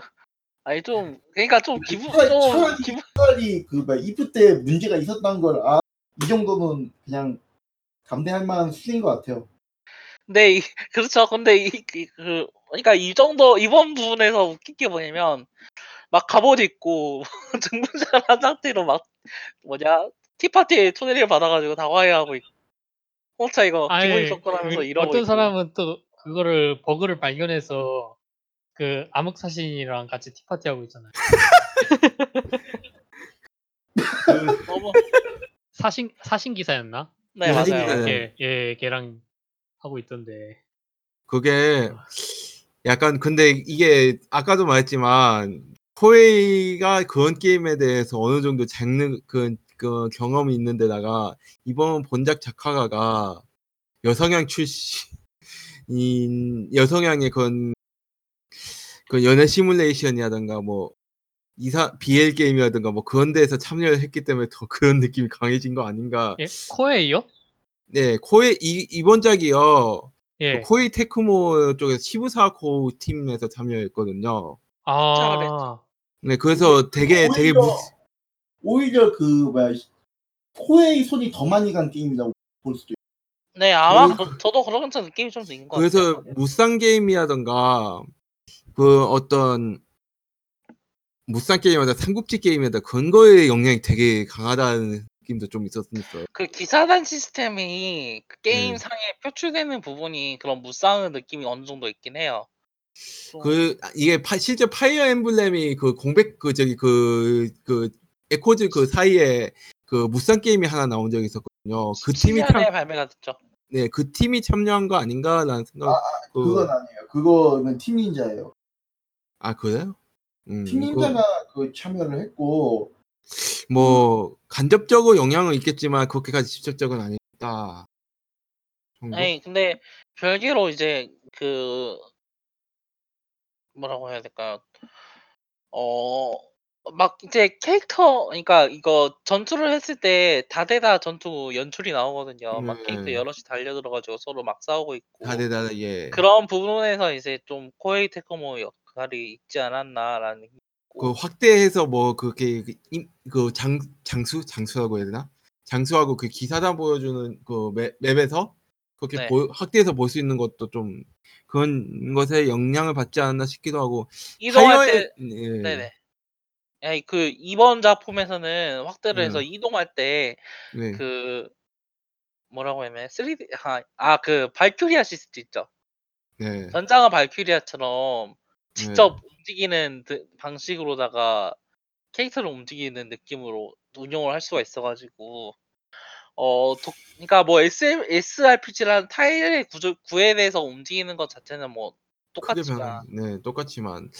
그리고 뭐라고 해야 되나 음 전반적으로 그 인텔리전트 시스템보다는요 그 코이 테크모에서 파엠을 좋아하는데 그 파엠의 그 룰에 어, 안온 파엠의 그 전통에 대해서 크게 크게 뭐 연연하지 않는 사람들이 만들었다는 느낌도 좀 확실히 예. 예. 제 연연하지 않았다는 느낌이 들긴 하죠. 예. 그래서 좀 뭐가 그게 그 뒤섞여서 좀 신선한 맛이 나지 않았나. 이게 전통이 그렇게 중요하지 않다라는 느낌 확실히 많이 예, 드는 그 게임이었고 그 뭐라고 해야 될까요? 무기 그러니까- 시스템, 네 아까도 말씀했었지 무기 시스템 같은 게 그러니까 그 내구도가 내구 다 끝나면 그 거의 쓸모가 없어진다는 거 그런 페널티 확 줄었다고 해야 될까 그런 게 좀 있거든요. 연성이나 수리로 바로바로 이제 그걸 음. 해줄 수가 있어. 근데 좀 뭐 까다롭게 하지만 네, 그 원료가 그 재료가 어깨 좀 적죠. 예. 특정 재료를 제외하면 일반 재료 같은 거. 아니 근데 그 뭐 별 그런 걸 차차 하더라도 조금 이제 그러지 않았나. 근데 어 아쉬운 분이 아쉬운 점이 없는 건 당연히 아니에요. 그 그렇죠. 예를 들자면은 설명이 부족한 부분이 조금 있지 않았나 혹은 설명이 더 있으면 좋지 않았을까라는 부분이 있거든요. 아 예를 저도 들자면 네. 외전이라던가 그러니까 외전이라는 시스템이 중요하게 다뤄지고 있거든요. 중요한 장비 음. 같은 걸 외전으로 넣을 수도 넣을 수 있는데 이 외전이 언제 등장하는지 혹은 어떻게 어떤 상황에서 등장을 하는지라는 설명이 좀 부족한 것 같아요. 그래서 예. 그 너무 좀 막연 어 이게 지원도 시스템 같은 것도 좀 막연하게 예. 좀더 자세하게 들어갈 수 있지 않았을까. 호감도가 중요한 이벤트 같은 거를 이제 아 스토리와 예. 별개로 있지 않 존재한다든가 뭐 이거 아까 이야기를 했지만은 좀더 차분하게 분화돼 가지고 친구라든 우정이라든가 애정 같은 거를 별개로 접근할 수 있는 그런 시나리오 라이팅이 있었으면 좀 더 좋지 않았을까라는 생각을 좀 더 하고 있고요. 개인적으로는 이게 좀 함정 그런 게 좀 많았던 의외로 좀 함정 같은 게 좀 있는데 예를 들어서 저는 그 흑수지방에서 휴베르트를 키우고 있었는데 그 아 사신기사를 잡아야지 얻을 수 있는 암흑 마법 시험 패스 말이잖아요. 네네. 모르 네 모르고 다 넘겼다가 아아 조직- 그쵸. 네. 그거 아, 넘기면은 아 그게 어. 하, 네 경고가 하나도 없어서 저 진짜 이 그거는 수- 좀 수- 독특한 숨겨지 의도적으로 숨긴 것 같아요 그거는. 그러니까 그게 드랍이 된다라는 것 자체는 나오거든요. 사신기를 클릭을 하면. 근데 저도 이게 마찬가지로 문제라고 생각을 하는 게 일단은 사신기사가 주는 암흑 시험 시험 패스를 이용 아, 암흑 마법 시험 패스를 이용해서 업그레이드 할 수 있는 게 남성 캐릭터만 이용할 수 있는 흑마법사 tree를 업그레이드 한 데에만 쓰여요. 네. 그리고 뭐 그러니까 이게 그 남녀가 갈 수 있는 직종이 하나씩 다른 게 있잖아요. 아니 그러니까 네. 고유 직종이 하나씩 있잖아요. 네. 어 Falcon Knight tree하고 이 이제 그 여성 캐릭터는 Falcon Knight tree가 있고 Gremory도 있고 Gremory가 여성 루트예요? 예 Gremory도 여성 네트걸요? 그렇죠. 잠시 남성이 그러면은 그 암흑 마법? 예 그렇죠. 아무 그렇죠. 암흑 마법이 남성이죠. 근데 에 그거 하고 이제 그것도 있고 아니 그러니까 그런 부분이 근데 Gremory는 그냥 최상급만 있으면 되잖아요. 예. 근데 뭐 암흑마법은 진짜 암흑마법만 있어야 되고 또 그걸 써 가지고 업그레이드 했을 때 메리트가 엄청 높은 건가 싶기도 하면은 쪼끔 그리고 모르겠어요. 또 예. 그리고 제가 또뭐 음. 최상급 그거를 안 해 가지고 모르긴 하는데. 네. 또 어 스테이터스 관련돼서 얘기하자면은 좀 약간 그 스테이터스가 대체 뭔지에 대한 설명이 없어서 아 하긴. 아그 저는 이걸 여러 번 해가지고 아, 그러니까 알긴 아는데 힘 마법 말고 속도 기술 같은 게 아마 그 횟수 공격 횟수를 갖다가 몇 번 한지 이게 두 번 할 건지 한 번 하는지 그 차이가 나잖아요. 네, 네. 그거는 약간 무게랑 속도 이런 걸로 좀 알만 하는데 그 그 외에 뭐랄까 매력 매력 같은 거는 대체 뭐지 이런 거 아직도 저는 모르겠거든요. 저도 그거 매력- 그거 나와 있지 않나요? 그 B 버튼 누르 아 X 버튼 누르면 네. 네. 그거 선택해 가지고 이 능력치가 어떤 능력 어떤 도움을 주는 어디에 영향을 미치는 능력치인지 나와 있어요. 네, 이게 아, 정확하게 어떤 식으로 어떤 식으로 영향을 미치는지는 플레이어가 알기 힘든다는 점에서는 확실히 그 시인성이 그 떨어진다는 부분이 있다고 생각을 해요. 그렇게 좀 설명이 안 되는 부분이 있는데 특히 이번 캐릭터 이번 작에서 그컴그 이제 지원해와 그런 거나 뭐 그런 거 하는 게좀 소티스가 개인적으로 좀 그게 좀 난감했는데 얘는 얘는 대화 선택지로만 호감도를 올릴 수 있어서 그쵸? 그, 그- 그래서 이 전, 전용 이벤트도, 아, 전용 그렇게 만나는 것도 없고, 그래서, 그리고 또, 몇몇 캐릭터는 스포일러지만, 얘는 왜 대체 올라가는가라는 캐릭터가 한, 있는 것도 좀, 호감 왜 그 support가 올라가는가? 네. 아, 그러니까 그런 누- 게 좀 있긴 하죠. 그 뭐 좀 돌려서 하죠. 그 캐릭터 하나밖에 없잖아요, 제달트요. 그러니까 이게 예. 결론적으로는 아니 뭐 근데 하, 너무 단점이라고 이야기해도 좀 그렇긴 해요. 그러니까 이게 시리즈로서 결국에는 환기된 프랜차이즈다 보니까 예. 어 당연히 알고 있겠지라고 넘어간 부분이 막연하게 좀 존재한다라는 점이 이제 눈에 띄는 거죠. 예, 그 그렇죠. 더더욱 이 게, 게임 자체가 많이 친근해지고 좀 이제 초심자들에게 친근해지고 음. 또 여러 가지 배려가 많이 들어간 게임이다 보니까 그런 부분이 좀 더 눈에 띈다고 생각을 해요 저는. 그게 이제 그게 단점이 아니라고 이야기는 못 하겠지만 이게 어, 어 뭐라고 해야 될까? 중요하게 너 짚고 넘어갈 만한 문제라고 하기도 조금 애매한 느낌이 있다라는 느낌이죠. 아니 근데 이- 확실히 그 아 맞다. 그거 보니까 스카우트 개념도 설명을 해야 되지 않을까요? 했나? 스카우트요? 아니 근데 네. 이게 스카우트 개념에 대해서 딱히 설명할 게 있나요? 뭐 그거는 아까 그, 그 호감도 개념하고 같이 설명이 돼 버렸으니까 그렇긴 한데 이게 뭐라고 해야 되나 저는 스- 이 얘기했던 거야 그그 벨레트 벨레스 그 my unit의 그 능력치에 따라서 혹그 스카우트 그 가능하는 게 가능 그런 게 결정된다. 가능치가. 예. 그런 그러니까 그래서 그 각각의 캐릭터 그러니까 플레이어는 이제 한 반을 선택을 하고 예. 다른 반에 있는 캐릭터 학생들을 이제 스카우트 할 수 있는데 이렇게 스카우트 하기 위해서는 그 캐릭터가 요구하는 stat을 그 찍어주고 예. 저 stat을 찍어야 줘야 되죠. 근데 문제가 뭐냐면 그 부분이 그러니까 확실히 그 시스템 자체는 괜찮고 이제 그렇기 때문에 여러 가지 이제 능력을 육성하도록 플레이어에게 요 유도한다라는 그런 메리트가 있긴 한데 문제는 뭐 뭐냐면 서포트를 B레벨을 찍잖아요. 예. 그러면은 그거하고 상관없이 유- 스카우트가 가능해요. 그렇죠. 예. 그래서 그래요? 겁나게 겁나게 꽃을 주면 된다. 이런 예, 거. 꽃, 꽃을 네. 꼭그 엄청나게 주면 된다. 꽃을 쏟아부으면 된다. 그리고 이게 2부의 문제, 아, 이, 이건 좀, 좀 이따 얘기하고, 그, 그래서 그렇게 서포트, 그, 그런 식으로 꽃만 열심히 주면 되는 구조여서, 결, 뭔가 능력치 조금만 올려놓고 꽃만 주면 되는 구조여서 뭔가 단순한 것 같기도 하고, 결국에 능, 이 다른 캐릭터 캐, 키- 그, 그 섭외를 하려면 뭔가 좀, 뭔가 막, 마구, 마구잡이로 찍, 찍, 찍는 게 좀 있어서 좀 뭐라고 해야 되나 이게 캐릭터 그 관리가 좀 안 된다고 해야 되나? 그런 그- 느낌을 그- 받을 수밖에 없죠.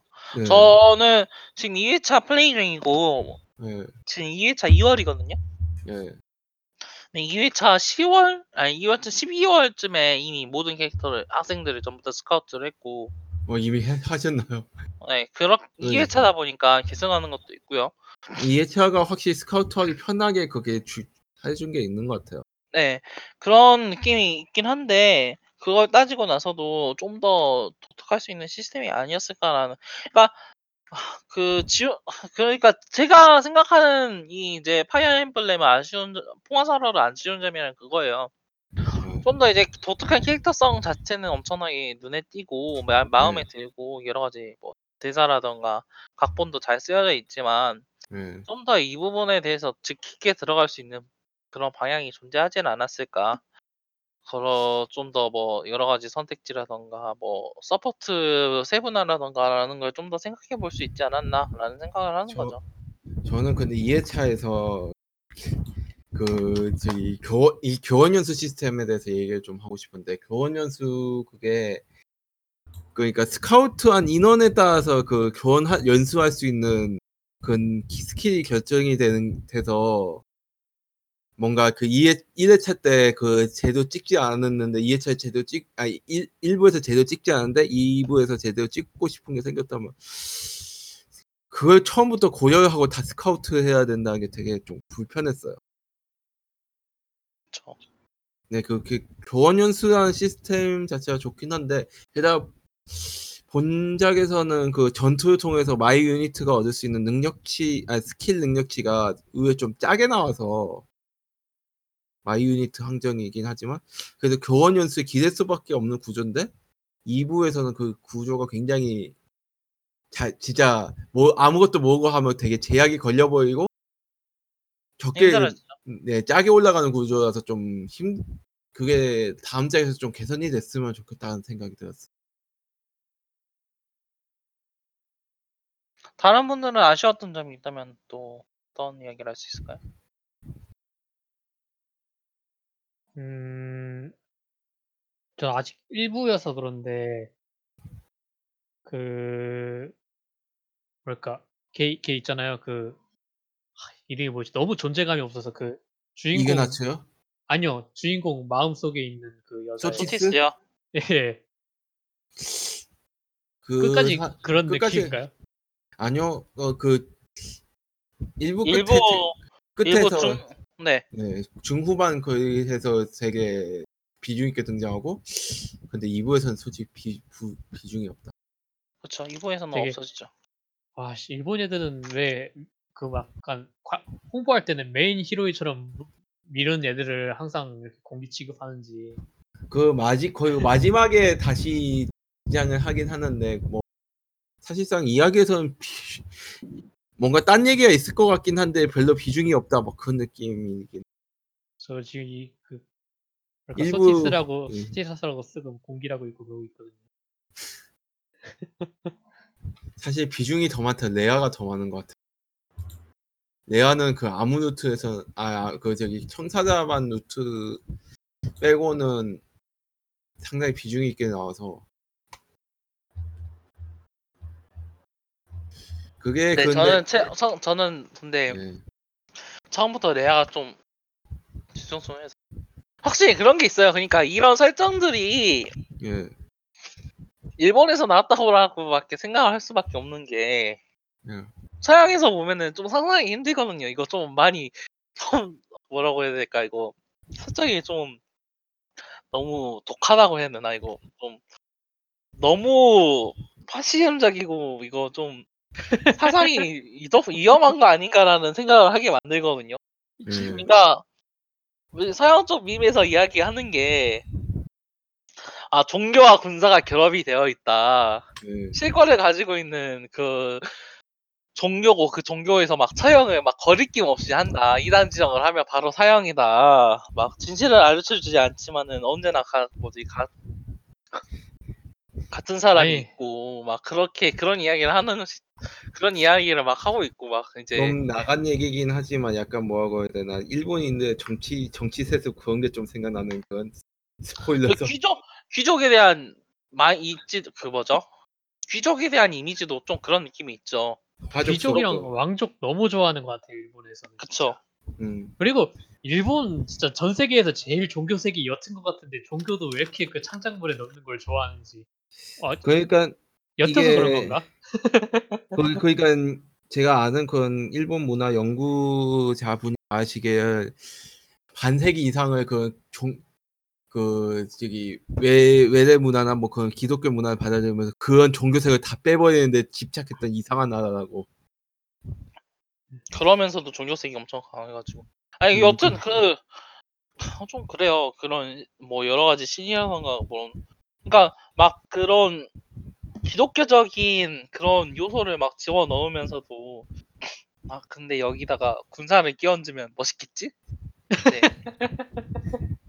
약간 그 뭐거다 바티칸이 알고 바, 바티칸이 알고 봤더니 그 이단자들 잡아서 막못 빼고 사실 이게 팀 템플 기사단이었던 거잖아요. 예 그러니까요. 알고 보니 아니라 템플 수도원이고 바티칸이랑 미군이랑 합체한 거잖아요 지금. 거의- 그러니까 이게 거의 그 수준이죠. 좀 너무 그래요 좀 그 막연 막연하게 받아들이기에는 조금 얘들 생각하는 게 눈 너무 좀 환하게 드러나 보이는 게 아닌가 싶은 약간 그러니까 서양권에서는 못 나왔을 법한 얘기긴 해요. 그쵸? 아 그리고 좀 예. 그 애들 논란이 애들 가르 가르트 애들 네. 가르트 걔 좀 그 한국 한국에서만 그러는지 모르는데 애매한 게 약간 제, 제국 루트가 페륜 루트 같은 그런 게 있어서. 아니 근데 한국 한국에서는 한국에서만 좀 그래요. 한국에서만. 제 생각에 한국에서만 좀 그래요. 그 외국 쪽에서는 그런 얘기가 하나도 없거든요 사실. 아. 어, 그 서양 쪽 뭐 폴리곤이라던가 그런 뭐지 뭐 그 유튜버라던가 그런 예. 쪽 이야기를 그러니까 웹진이라던가 그런 쪽 이야기를 들어봐도 캐릭터성으로서 뭐 어떤 거 잘못됐다라는 이야기는 잘 안 나와요. 게다가 그 레아 루트 같은 경우에는 음. 확실히 나오거든요. 사실 그 제공 루트를 타시면 알게 되겠지만 네. 그 제국에서 그 그러니까 왜 황제가 되었는지 그리고 황제가 되기 위해서 어떤 과정을 거쳤는지에 대해서 정확하게 나와요. 예, 그 나오죠. 그 그러니까 표준이라고 이야기를 하는데 세습 자체는 확 세습은 확실히 됐거든요. 그러니까 황제가 직접 자기 그 뭐지 에델가르트에게 그 제위를 아. 넘겨줘요. 예, 그, 그 그것도 있지만 근데 그- 그게 근데 그게 근데 그- 그게 네. 먼저 얘기하세요. 주인공의 아빠의 죽음의 원인이 된 애들이랑 얘가 손을 잡 아 그거랑 이제 주인공이 거기에 이제 손을 잡아야 되는가 하는 그거에 대해서 네. 한국인들은 많이 고민하더라고요. 첫 그러니까 그거 좀 애- 그건 좀 이상해요. 근데 그게 그 그 왜 그런 식으로 할 수밖에 없는 그러니까 전부 다 같은 세력이라고 딱 통치고 넘어가가지고 똑- 예. 똑같은 놈들이라고 하는 좀 단 단순한 사고 방식의 결과물이 아닌가 저는 좀 아, 그렇게 생각을 하거든요. 그러니까 여러 그 계파라는 게 존재하고 있고 그런 걸 나타내려고 한 게 결국에는 에데가르트기도 하고 근데 그게 그게 다운 루트에서 전 다운 루트 하지 못해서 그게 그게 얼마나 그 표현이 되는지 모르는데 다운 루트에서 그냥 걔네들이 다 같은 놈이야라는 식으로 퉁 치어지는 게 좀 있다며요. 근데 게임 중간에서 이미 염제가 예.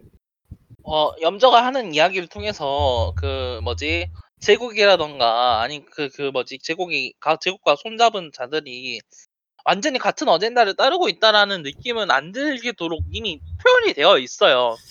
근데 근데 음, 그런 부분을 완전히 무시하고 이야기가 되는 거여가지고 저는 좀 그렇죠. 근데 더, 에, 네, 에델가트라는 캐릭터가 예. 더, 더 넣어 나와가지고 예. 아니 이미 지금 뭐지 자기 마음에 안 들리면 사용하고 있는 사람이 눈앞에 있는데 그 에데가르트가 그와 뭐니 에데가르트가 잘못되었다라고 이야기를 해버리면 조금 여기서 잘 됐다 그 뭐지 좋다 나쁘다라고 이야기를 할 수 있는 가치관 에- 자체가. 에델가르트가 싫다 좋다라기보다는 제가 받은 그 사람들의 반응의 느낌은요. 주인공이 어떻게 제국 루트를 선택할 수 있냐 이런 느낌이었거든요. 야, 그렇죠. 근데 그게 그 그게 솔직히 말해서 제국 루트 넘어간 제국 루트 자체가 약간 좀 심리 묘사가 좀 부족했다는 느낌이 좀 있어 요. 약간 되게 굉장히 엄청난 갈등이 많이 살- 생- 생길 수 있는 루트인데 주인공들이나 뭐 동료 에델가르트나 휴베르트 제외한 다른 동료들 반응이 그래 에델가르트 따르자 야, 나 거기서 멈추는 느낌에서 좀 아쉬웠다는 게 좀 있었어. 다른 동력 근데 스카우트 하면 좀 독특하지 않나요? 네. 아 예, 그 리시테아 같은 경우가 굉장히 저는 그 뭐지 그 뭐였죠? 그, 그 존재 까먹었네. 갑자기 이름 까먹었네. 이그나츠요? 네 이그나츠를 영입을 하고 들어갔거든요. 네. 이그나츠 같은 경우에 왕국 쪽에 있는데 확실히 그 아, 영국 그거 저기 동맹. 동맹 쪽인데 이렇게 음. 변해도 되나라는 이제 고, 고뇌를 어느 정도 보여주긴 하면 그런 고뇌를 많이들 보여줘요.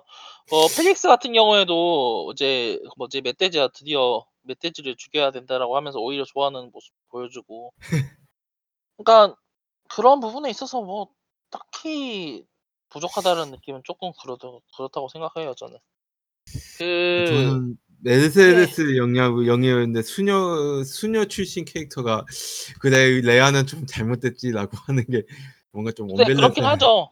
예. 너 아니 근데 그렇지 않았나요? 그 뭐지 그 아, 누구였죠? 아 갑자기 이름 다시 그 메르세데스 같은 경우에는 이미 그 뭐지 그 수도 자체를 맹목적으로 따르기보다는 뭐지 자기가 옳다라고 생각하는 그 상냥함을 보여주는 캐릭터였기 때문에 사실 그렇죠. 그래서 그 좀 나이를 먹고 나서 들어왔다는 그런 느낌 아니었나요? 이게 전체적으로 이 캐릭터성에 대한 이야기에서 있는 건데 전체적으로 캐릭터가 각자 그러니까 어떤 반이나 그런 하나의 특성에 매몰되어 있는 게 아니라 복합적인 측면을 나타내고 있을 수 있도록 이제 여러 가지 세심한 설정이 짜여 있어가지고 있어가지고 아 예. 어떤 관련 태도를 취해도 괜찮은 것 같. 네. 예, 있더라고요. 그 그거 관련해서 그 스카웃 얘기 나온 건데 네네. 진짜 아까 말씀했듯이 다른 발에서 스카웃을 하면은 그냥 그 뭐랄까 주인공이랑만의 그것만 있다든지 그 호, 호감 스토리가 있다든지 아니면은 뭐 다른 캐릭터들이랑 별로 아무것도 없을 줄 알았는데 그래도 있긴 있더라고요. 아, 꽤 있죠. 좀- 예, 네. 꽤 있더라고요. 그래가지고 와 되게 빡시게 노동했구나 이런 느낌이 좀 들었어요. 그쵸. 어, 예, 그런 지금 부분 하면 되게 얼마나. 힘들었을까요? 라는 예, 들죠. 좀 어, 아, 그거 예. 좀 있긴 하죠, 진짜. 예.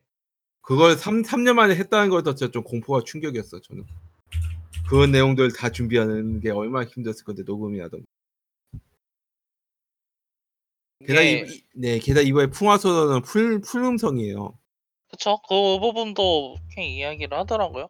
정 그- 확실히 전국 에 중국이 일본 JRPG 같은 경우에는 음성을 써도 이제 풀음성을 안 넣는 경우가 꽤 있어가지고 저뭐말 디스파이어. 걸면은 말 걸면은 진짜 막 정해진 그 대사만 한 마디만 맞아? 하고 뭐. 나머지 짜라랑 나오는지 맞아, 안녕 그거- 이거는 밑에는 다른 데서 써 있고 맞죠. 그렇죠.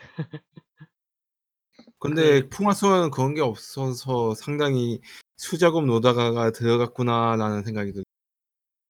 꽤 그, 신경 엄청 많이 썼죠. 그럼 그- 각본 같은 부분에 있어서. 네, 그, 가- 그, 그리고 또, 그, 이번 작에 코에이 테크모가 참여해서 그런 게 가능해졌나라는 생각도 좀 있긴 한데, 인텔리전, 아닌 것 같아요. 전 준비 시간 좀 있어가지고 그렇게 가능했다라고 좀 보고 있고. 저는 네. 예 그게 이게 이번엔 좀 무리를 했을 것 같아요. 근데 많이 팔렸으니까 다음에는 더 많은 인원을 투입해서 그렇게 음. 이번만큼의 무리는 알지 않을까 앞으로는 더 나아지지 앞으로도- 않을까. 이렇게 만들었다는 걸 앞으로도 이렇게 만들어 보겠다는 뜻으로도 생각할 수 있지 않을까. 그렇죠. 예, 저는 성공 요소 중에 하나라고 보거든요. 저는 큰 것 중에. 음. 그러니까 다음에서도 이어질 거라고 생각해요. 저는 이번에 그 판매량이 진짜 괜찮게 나온다면은 지금 어? 엄청 괜찮게 예. 나오고 있죠. 그렇죠. 그래서 저는 그런 세세한 것까지 한 거는 되게 뭐랄까 무식한 방법으로 만들었겠지만 되게 괜찮았다고 봐요. 이거는 그렇게 할 음. 수밖에 없으니까 예. 예. 되게 괜찮았어요. 예. 예. 자, 어, 흠, 이제 결론은 어느 정도 내보죠? 뭐 어, 빨리 이제- 끝났네요. 예. 어, 뭐 여러 가지로 이야기가 많긴 했습니다만 그래도 저 같은 경우에는 어, 정말 재밌게 지- 플레이를 했고 또 플레이를 하고 있는 중이에요. 2회차도 하고 있고 아마 3회차도 들어갈 것 같긴 한데 어, 아쉬운 부분이 존재하고 있지만 사실 아쉬운 부분을 느끼는 게임들은 대부분 좋은 게임들이었거든요. 저는 예. 그런 의미에서 저는 파이어 엠블렘을 처음 하는 사람들이 들어오기에도 가장 정말 좋은 게임인 것 같고 기존에 즐기셨던 분들이라고 해도 충분히 재밌게 즐길 수 있는 그런 게임이 아닌가 생각을 해요. 캐릭터성을 생각하고 게임을 잡으셔도 괜찮을 것 같고 그게 아니라 어느 정도 머리를 쓰는 그런 SRPG를 간만에 다시 잡고 싶다라고 해도 어, 난이도를 높여서 도전을 해봐도 괜찮을 것 같긴 같다고 생각을 해요. 어, 다른 분들은 어떻게 생각하시나요? 저도 일단 그렇게 생각을 하고요. 일단 요 게임 프로그램 자체가 어떻게 보면은 이미 각성하고 이프 때 이제 파엠이 세계화되는 거 그러니까 한마디로 얘기해서 어느 시장에 가서도 팔리는 작품이다라는 걸 갖다 어느 정도 그 증명을 했거든요. 근데 이제 네. 그때 당시 이제 그렇게 증명을 했는데 증명을 했는데 그것 때문에 이제 불거졌던 문제들 그 문제들이 있었어요. 이게 이프 때 뭐그 뭐야 마이룸에서 그 터치하는 거 그 그게 이제 정서가 안 맞다 뭐니 그런 얘기들이 있었는데 그걸 갖다가 지금 파엠 풍화설월은 그걸 받아들여 되도록이 다과에는 뭐 그런 것들도 아까 말씀하셨던 부분들 되게 좀그 뭐야 후감 주고받는 그런 게 아니라 뭔가 지그시 다 바라보는데 카메라 엉키고 뭐 그런 부분들 말씀하셨잖아요. 근데 솔직히 얘기해서 마이룸 그러니까 이프 때 마이룸 생각을 많이 옹건해진 방법으로 최대한 잘 풀어냈다고 저는 생각을 하거든요. 그러니까 음, 이게 세계화의 성, 세계화를 시도를 했고 그리고 또 성공을 했다라고 하는 게 제 제가 봤을 때 이제 파엠 풍화선에 대한 평가라고 봅니다. 음. 음. 다른 분은 어떻게 생각하고 계시나요? 어 저는 솔직히 진짜 기대를 안 했어요. 저는 진짜 파엠의 그 뭐랄까 빡시다는 그런 얘기도 많이 들었었고 엑스컴 같은 걸 생각하면서 이것도 빡시겠네 이러고 생각을 하고 진짜 시간 때우기용으로 샀거든요. 그 다른 게임 나올 때까지만 버티자 이런 느낌으로. 근데 되게 재밌어서 저는 4회 전부 플레이할 것 같아요. 음, 그리고 예. 그리고 이번에 굉장히 많이 팔렸을 것 같으니까 그거를 그 뭐랄까 디딤돌 삼아 가지고 진짜 차기작이 더 차기작의 가능성이 더 기대가 되는 게임이거든요. 그러니까 훨씬 나아질 부분이 되게 많으니까 음. 예, 이제 진짜 그 차기작이 나오면 좀 그때도 사- 사서 할 것 같아요. 예. 뿌리님은 어떻게? 저 같은 경우는 아, 아까도 아까 전에도 얘기했지만 저희 레비아스님이 제가 하는 걸 보고 이 게임을 그렇게 즐겁게 하는 건 정말 오래간만이다는 얘기 했거든요. 저 뭐, 제가 이 풍화설을 하는 거.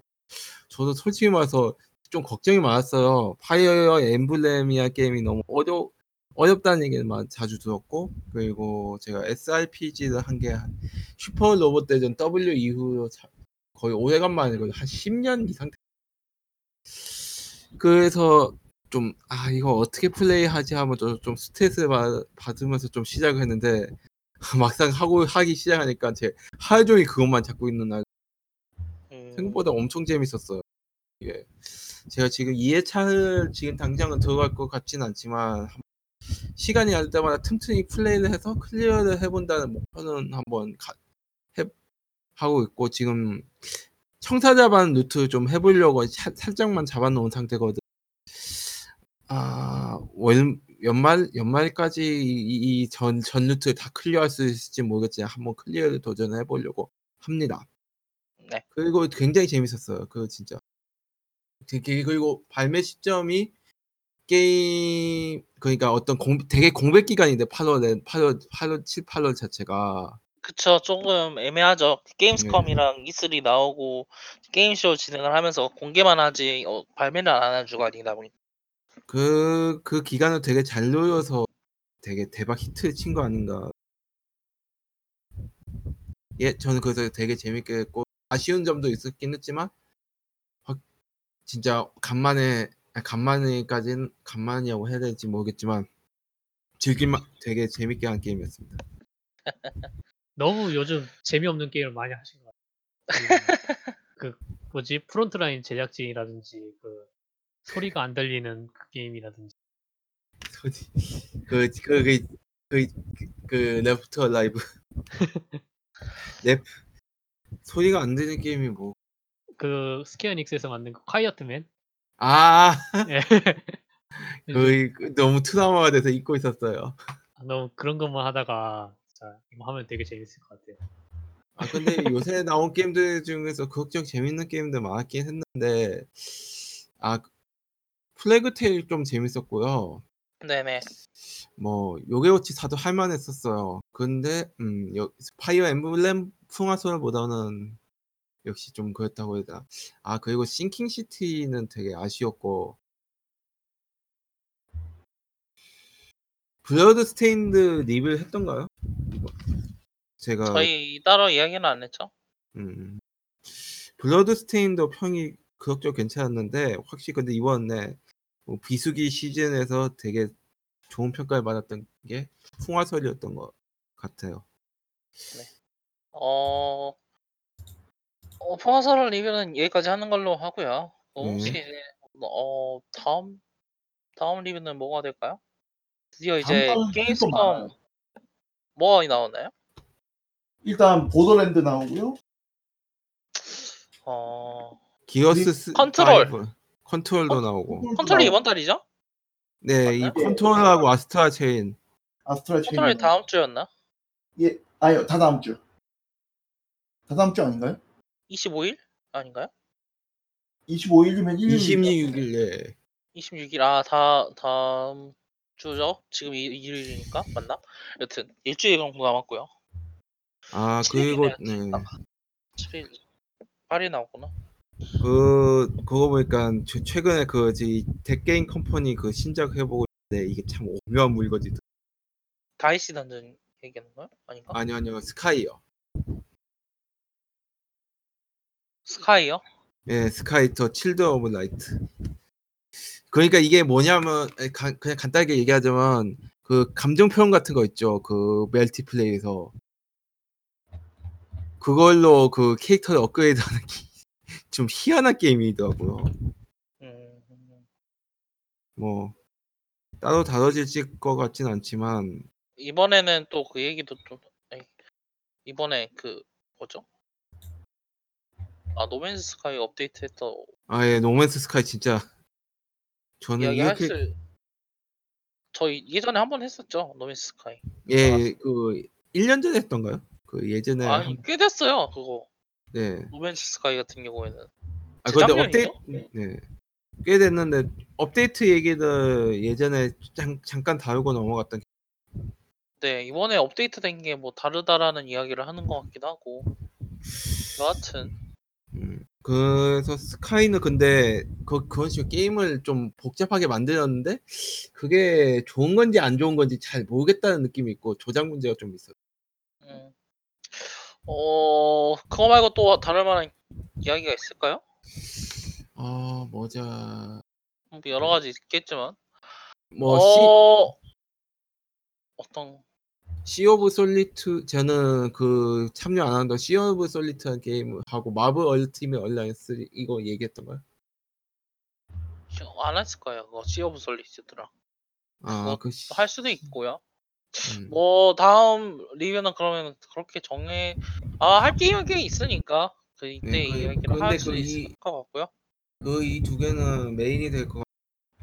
딴 게임 메인이 되는 게임이 어떤 거 그거는 아직 좀 이제 생각을 해봐야 될 것 같아요 뭐 이야기를 컨- 해보고 Control이나? 아마도 그렇게 되겠죠 네. 어 일단 그럼 오늘은 여기까지 하고요 네. 어 다음에는 이제 9월달 에 또 뵙도록 할 수 있게 아, 이렇게 뵙도록 되겠네요. 네. 어 지금까지 뭐제 파이어 엠블렘 포항어설 이야기를 들어주신 저, 어 그러니까 그 우유파는 게이머들 리뷰를 들어주신 여러분께 감사드리고요. 어 네. 진행을 맡고 있던 김네크라고 합니다. 들어주셔서 감사합니다.